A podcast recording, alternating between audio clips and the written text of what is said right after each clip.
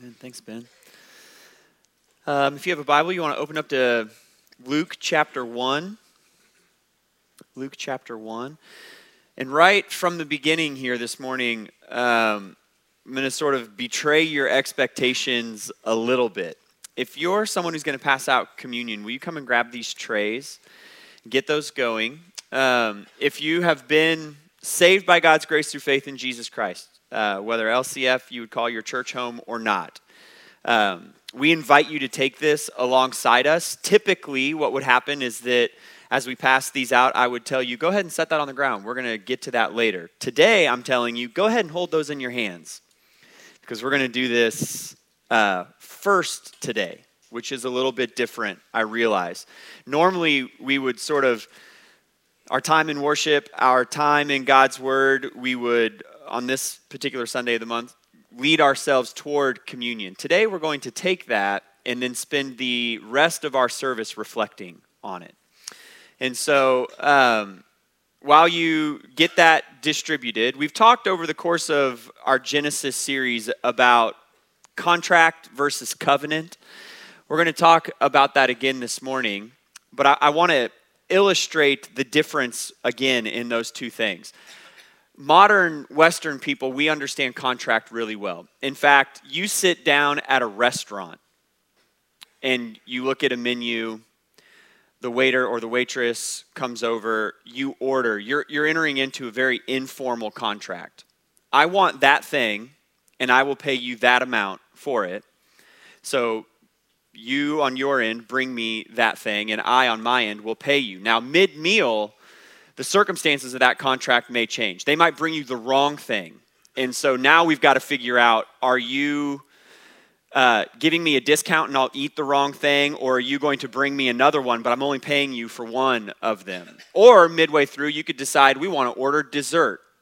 And now the terms have changed and the cost is going to change. Contract. The Bible is set up not in contracts, but in a series of covenants. Contracts are mostly self protecting. The restaurant lists the price there to protect themselves because this is how much you owe us. It also lists the price as a protection for you. We're not going to charge you more than that. Covenants, on the other hand, are set up in terms of self giving. We've mentioned this before, but the best illustration that we have available in our context for a covenant is marriage. Two uh, typically young people stand up in front of all of their friends and family and before God, and in the best case scenario, they make promises to one another without having any clue what's to come on the backside of those promises. And what are, what are you covenanting to one another? Again, in the best case scenario, I'm, I'm giving you myself regardless of what comes on the backside of these promises. So I, am not self protecting because I can't possibly know everything that's about to happen. Instead, what I'm doing is in a covenant, I'm self giving. And I'm promising to give myself to you over and over and over and over in sickness or in health, for rich or for poor, in good times and in bad, until death do us part. I'm giving myself to you. That's covenant, or at least the best picture of covenant that we have available in our society and in our time. God is a God of covenant throughout the Bible by his own free choice and of his own grace. God binds himself to humanity in self giving covenant relationship. And so with Noah, he says, I'm making a covenant with you, Noah, and with all of humanity.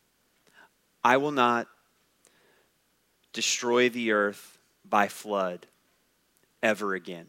And he binds himself in that way. With Abraham, he promises Abraham land and seed and blessing. And God says, I will do these things. I, am giving of myself to make those promises come true. With Moses, God says, Look, Israel will be my chosen people. I will be your God. You will be my people. And then he literally gives his presence to Israel there at the tabernacle. And then God is, is with them in a pillar of fire by night, a pillar of smoke and cloud by day. And with David, God makes a covenant and he says, Someone from your line will sit on the throne of Israel forever. And then he gives himself again his presence at the temple, which David's son builds. God is self giving. Then there's a new covenant. Listen to the way that Luke describes the first communion meal. And he, that's Jesus, took bread, gave thanks, broke it, gave it to them, and said, This is my body, which is given for you. Do this in remembrance of me. Brothers and sisters, that little wafer in your hand represents the body of Christ given for you in covenant relationship. The Son of God, self giving. Eat in remembrance of Him.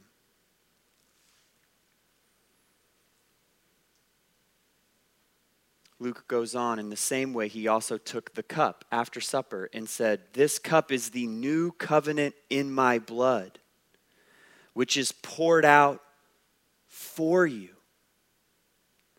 Self giving, covenant relationship. He says, Do this in remembrance of me. Brothers and sisters, the blood of Jesus poured out for you.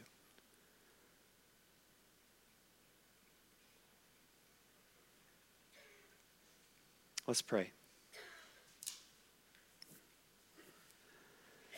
God, we praise you that you are not a self protecting God. Because you are self giving.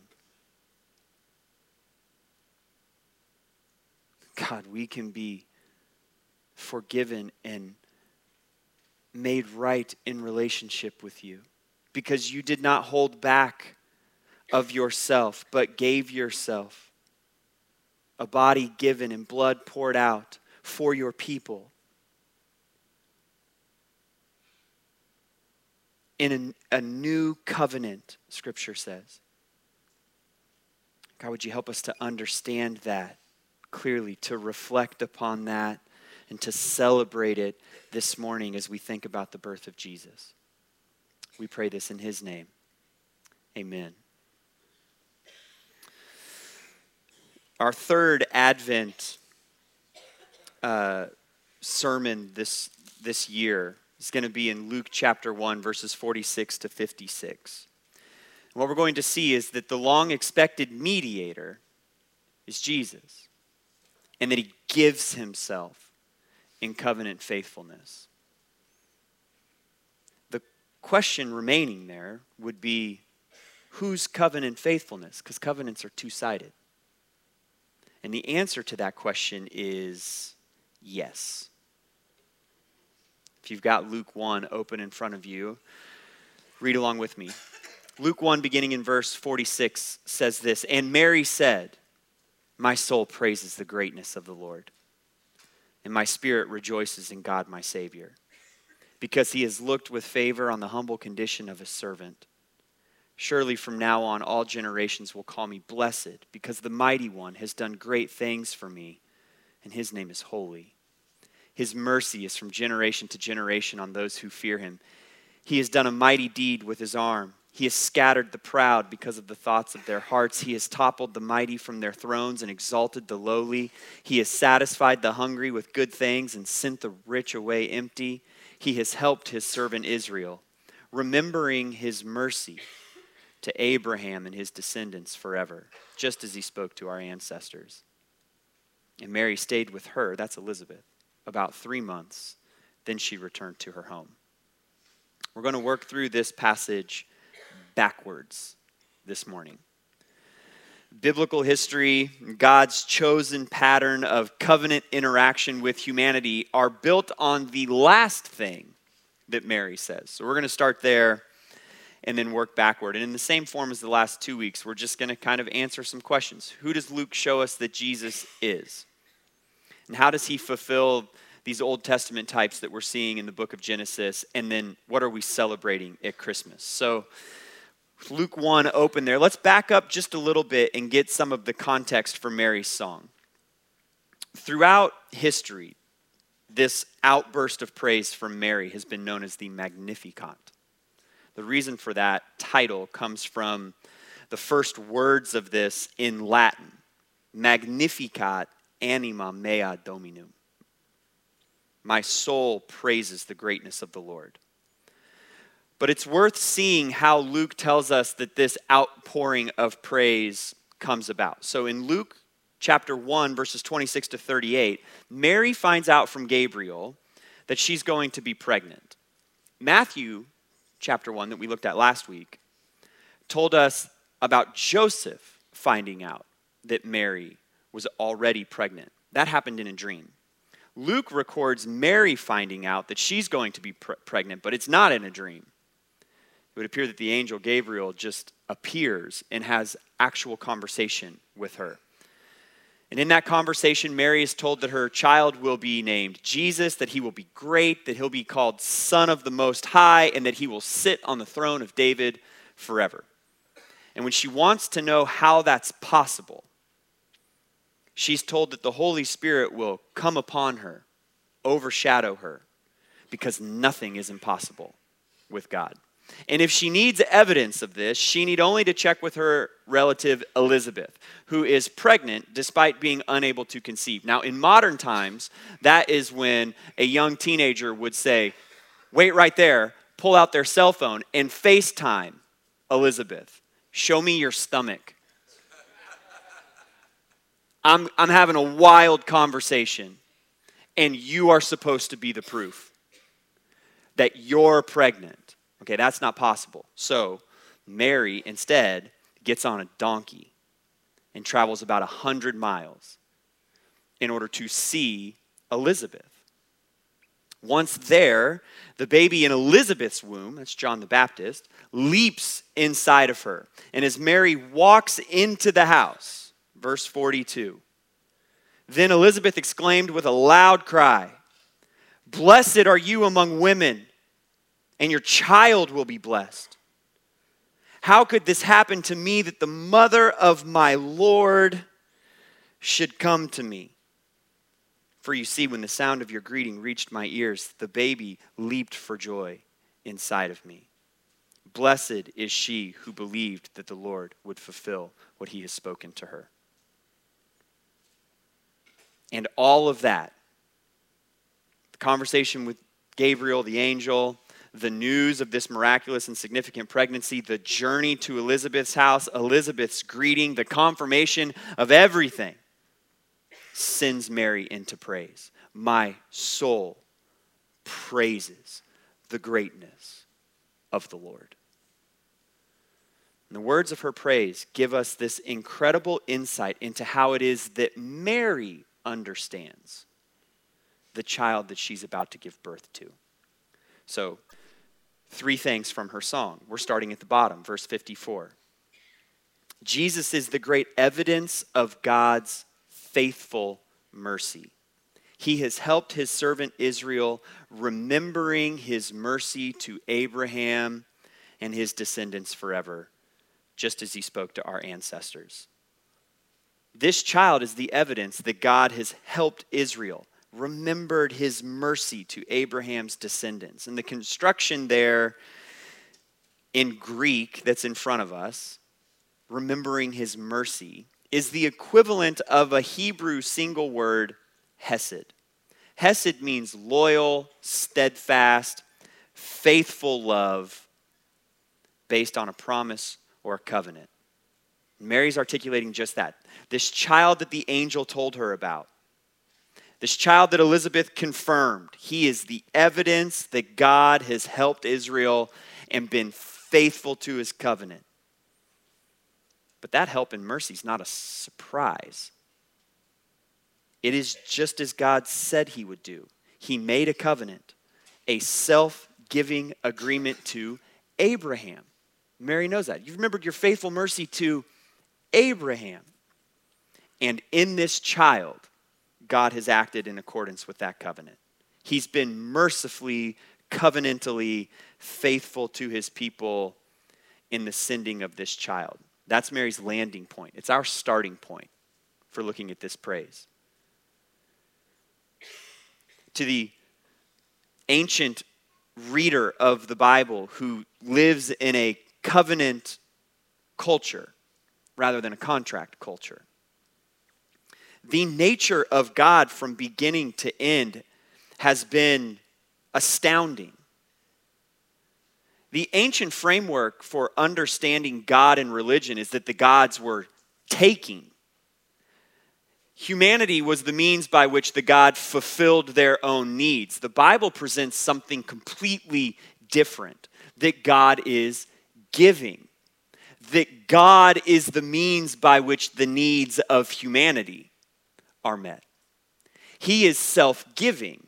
Not only is he not self protecting, he's not self taking from humanity. He's a covenant making God. That's the very nature of who he is and how the God of the Bible has chosen to interact with humanity. And in sending this child, God's acted faithfully. Number two, Jesus is the great reversal of humanity's expectations. Look at verse 51.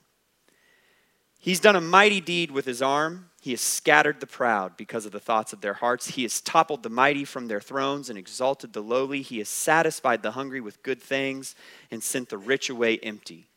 That reversal motif is huge for Luke. All throughout the ministry of Jesus, there's this reversing of what we would expect to be true. Mary's foreshadowing that. God is mighty and he scatters the proud. He exalts the lowly and topples even the mightiest of kings. He satisfies the hungry, sends the rich away empty. In the biblical picture, this is what God has done in choosing Abraham. He worked through a man who left everything, had nothing, to bring about a people, though he could have no children, who are blessed by God and are a blessing to the world. In the physical ministry of Jesus, we're going to see this most poignantly. He's going to scatter the proud Pharisees and religious leaders. He's going to topple the most powerful of rulers. He's going to uplift the lowly and the needy. In the truest spiritual sense, we're going to see it as well. It's the humble who come to him and find refuge. It's those who are willing to make him their king that find his loving lordship. It's the spiritually hungry who are fed by his grace. And all that flies in the face of what humanity would expect. In a practical sense, we expect the powerful to remain powerful. We expect the prideful to remain prideful. We expect the needy to remain needy. Not in this child, Mary says. In a religious or a spiritual sense, we would expect the powerful creator, God of the universe, not to bind himself in self giving, to love the lowly, broken among humanity. We would expect him to use the powerful, work through channels of influence. Instead, he upends that.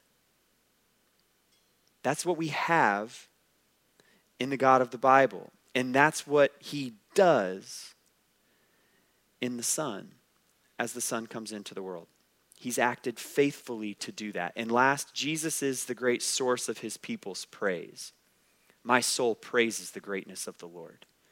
My spirit rejoices in God, my Savior, because he has looked with favor on the humble condition of his servant. Surely from now on, all generations will call me blessed, because the mighty one has done great things for me, and his name is holy. His mercy is from generation to generation on those who fear him. He's done a mighty deed with his arm. Jesus is the source of his people's praise. Note that this is both personal and corporate for Mary. She sort of jumps back and forth between this is what he's done for me and this is what he's done for his people.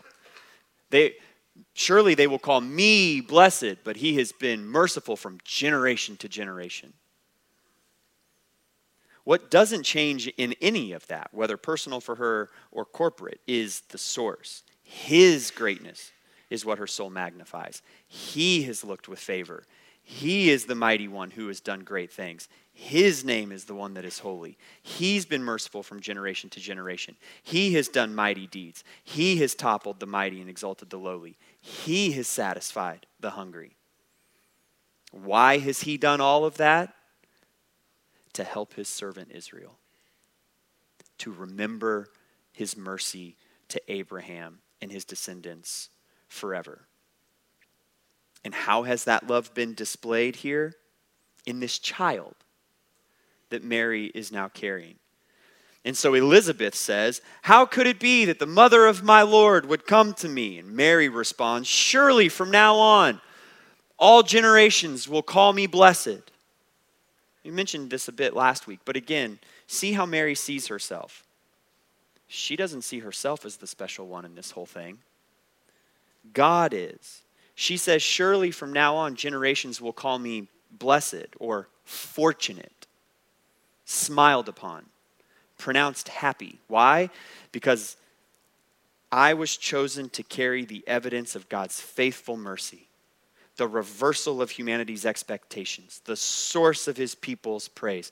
People will call me blessed, Mary says, because of Jesus, not because of me. We've, we've taken three separate sort of explanations or depictions of Jesus' origin over the last few weeks. In John, the explanation is spiritual. Jesus is God sent by God active agent in creation, embodiment of the Word of God, long expected victor over darkness. In Matthew, that origin is very practical. Jesus is the son of Mary, the adopted son of Joseph, the son of God, the long expected Savior who saves his people from their sins. In Luke, at least from the mouth of Mary, it's very experiential. Jesus is the fulfillment of God's mercy, and we feel that or receive that. Jesus is the reversal of our expectations, and we watch as he does that. Jesus is the source of his people's praise, which is how we respond when we see him fulfill God's mercy and reverse our expectations. A spiritual understanding, a practical understanding. Now, Luke, through the mouth of Mary, gives an experiential understanding. And so the question is what is it that we're celebrating at Christmas? When we come together and we sing about a baby in a manger, when we come together as a church and celebrate the advent of Jesus, well, we're celebrating the fact that Jesus is this long expected covenant mediator, giving himself in covenant faithfulness. Hebrews 9 says this about Jesus Therefore, he is the mediator of a new covenant, so that those who are called might inherit the eternal promises. Jesus knits the Bible together, not by doing away with the Old Testament, which literally the Old Covenant, but by fulfilling it in the New Testament, literally the New Covenant. The new covenant that Jesus brings doesn't negate the old, it provides the ultimate, the true fulfillment of all God's self giving covenant promises. And the way that Jesus does that is by fulfilling both sides of covenant faithfulness. He mediates a new covenant that fulfills every previous covenant. Perfect, self giving, covenant love and faithfulness present in a person who's fully God and fully human. And as fully God, he gives himself to humanity in the person and the work of the Son. And as fully human, he gives himself to God in perfect submission and perfect righteousness. When God the Son gives himself into the world, the giving of himself on the cross is as good as done. That's what you're celebrating at Christmas. That when God the Son gave himself to humanity into the world in flesh. Well, what happens on the cross is as good as over. What did Jesus say? He said, In the same way, took the cup after the supper and said, This is the new covenant in my blood, which is poured out for you. For the Son of Man will go away as it has been determined. Soon as the baby was born, it was only going one place. And the whole life of Jesus, not to be like overly trite, is like the end of a football game when the score is determined and we're just kneeling out the clock. It's over. So when the eternal Son of God gives himself in the flesh, the giving on the cross is as good as done. And so, because of that, Jesus fulfills the promise of eternal preservation. The covenant with Noah said that God wouldn't destroy the earth by flood again. Now, in Jesus, we have the promise that not only will we be preserved from judgment, but when God renews, restores, and recreates in the new heavens and the new earth, we'll be there as inhabitants. The new covenant means that we have eternal preservation, salvation from the just consequences for our sin. And the good news of that promise is that the wrath of God's just judgment for sin need not fall on you because it's fallen upon the Son.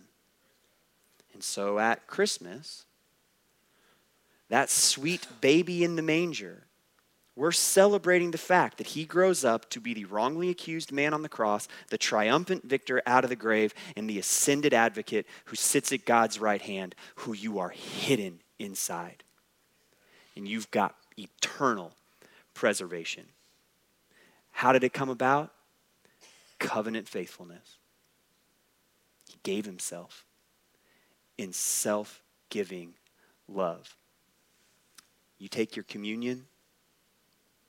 What are we reflecting upon? A given son whose body given for me, whose blood poured out for me, means that I'm preserved eternally. Every time we get together and take communion, and you do that by yourself on the first Sunday of the month or with your family or others in your small group or, or whatever the case might be, or we do that the third Sunday of the month as part of the sermon, and you're like, what am I supposed to be reflecting on right now? Reflect on that. You've got eternal preservation. That's not all, because Jesus fulfills the promise of eternal blessing. The covenant with Abraham said that he would be blessed and be a blessing to all the nations. Now, in Jesus, we have multiple promises of blessing. We've got a promise of treasure in heaven where moth and rust cannot destroy. Jesus promises something even better than that, though. The blessing not of material wealth in this life, but the spiritual wealth of communion with the Son an inheritance in heaven that's unfading and undefiled, the prosperity of a contented soul that clings not to the things of this world, but to the things of the world to come. And the good news of this promise is that you don't have to clutch after the stuff of this world. Why? Because A, you've got the guarantee of something better in the next, and B, your hands are full of something else the Son. You're clinging to something different. So when we take communion, you've got a little cup there, juice, and you got a little wafer. If nothing else, there should be a visual reminder, at least the way that we do it. I can hold nothing other than these two things. Nor do I need to. I don't need to set these down and try to pick something else up. Why? Because in Jesus, I've got eternal blessing. And why would I want to grab hold of something lesser? That's not all, because Jesus fulfills the promise of an eternal home. The covenant with Abraham said that he would be given a home, that a man who left his homeland and became a wanderer would be given a place that would be his own. Now, here's the reversal of this because in Jesus, you've now become a wanderer, but not an aimless one. You've become a wanderer who has a concrete home.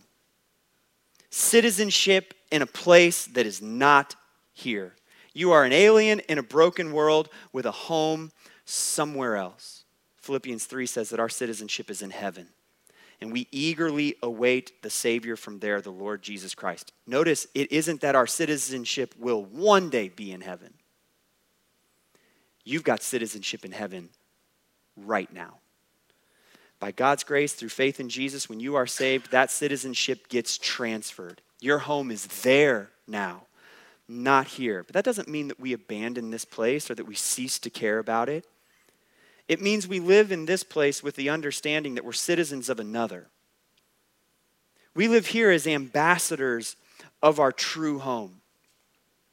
Why would we give our time and our money, our energy to making bags of stocking stuffers for kids in foster care?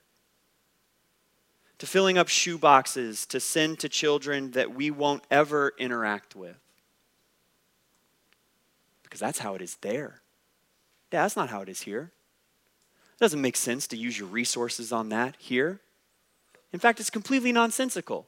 But Jesus betrays your expectations, creates a people who would live with a heavenly mindedness rather than an earthly mindedness. To go back to Philippians, that citizenship there is what enables followers of Jesus to shine like stars in the universe as we hold out the word of life.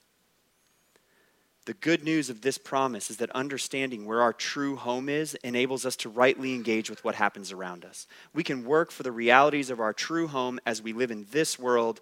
We need not be shocked and dismayed when this world betrays what our heart desires.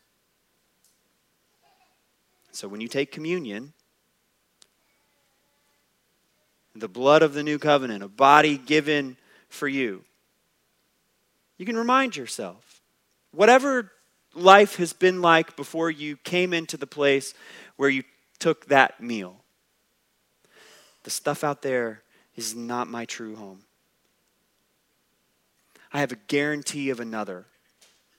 And here's the guarantee the Son gave Himself self giving love to secure for me an eternal home. That's not all, because Jesus fulfills the promise of an eternal family. The covenant with Abraham said that he would be given descendants as numerous as the stars in the sky or the dust on the ground. And now in Jesus, we too have the promise of innumerable family, not brought together by our genes and blood, but by the work and the blood of Jesus. The promise is not that we'll all have children, but that we'll have family. Here's the thing about family no matter how weird and quasi dysfunctional you are, at the very least, you and your family get it. No one else might, but you and your family do.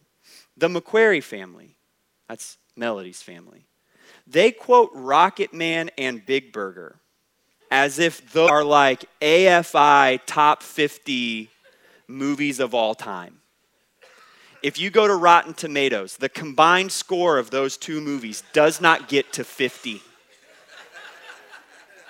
But that's okay. Because the McQuarrie family loves those movies, and no one else might get it, but they do. If you grew up in the Fritson family, you had potato chips with pizza. That was a meal, a set meal where every time you had pizza, you had potato chips. And if there weren't potato chips, the meal was incomplete. Look, there are times in my adult life where I've gotten together for pizza and I'm looking around like, doesn't everybody have potato chips with this? Like, where? What is happening? What is that salad? There are supposed to be chips. And like, no one else gets it. But the Fritson family gets it. Church, no matter how weird the rest of the world thinks we are, we get it. Brought together by the blood of Jesus.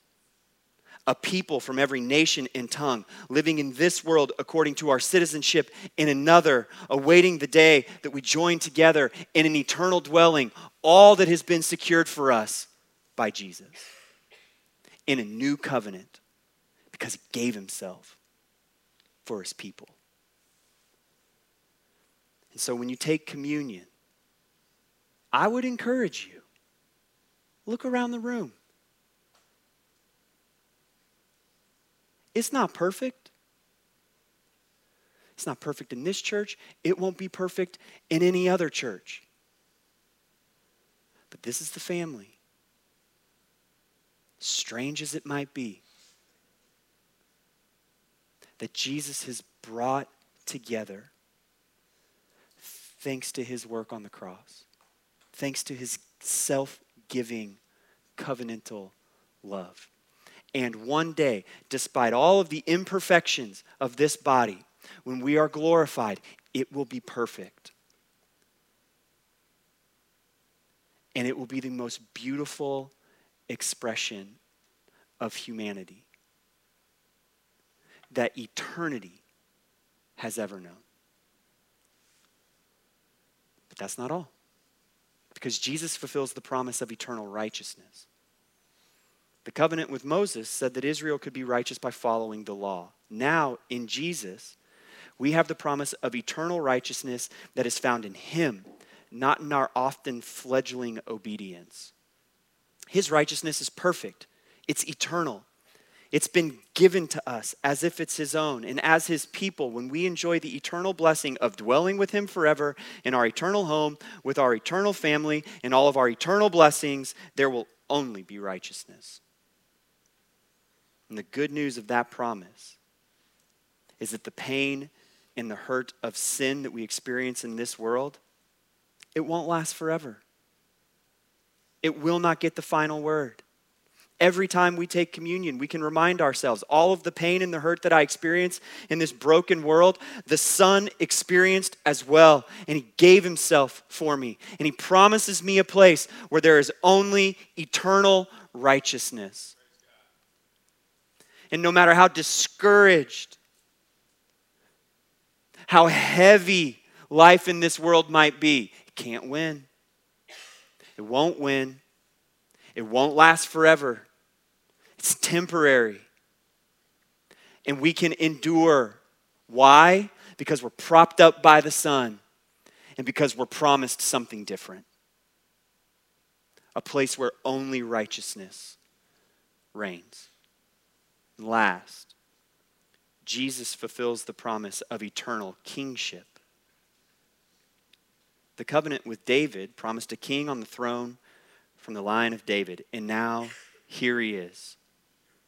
Of the legal line of David, inhabiting the world that he has been ruling forever. Think about that.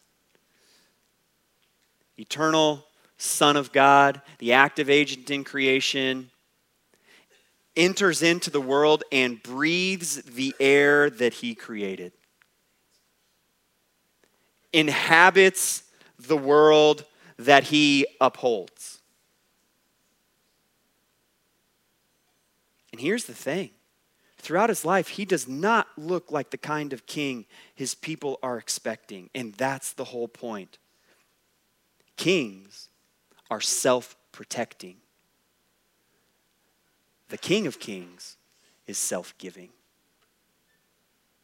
That's the kind of king we need. One who remembers his mercy and does mighty deeds because of and on behalf of his people because of his great name, one who satisfies and exalts those who humbly wait for him, one who our souls can magnify and our spirits can rejoice in, not just for a time span measured in earthly years, but forever and ever and ever and ever. To borrow from Sandlot, forever.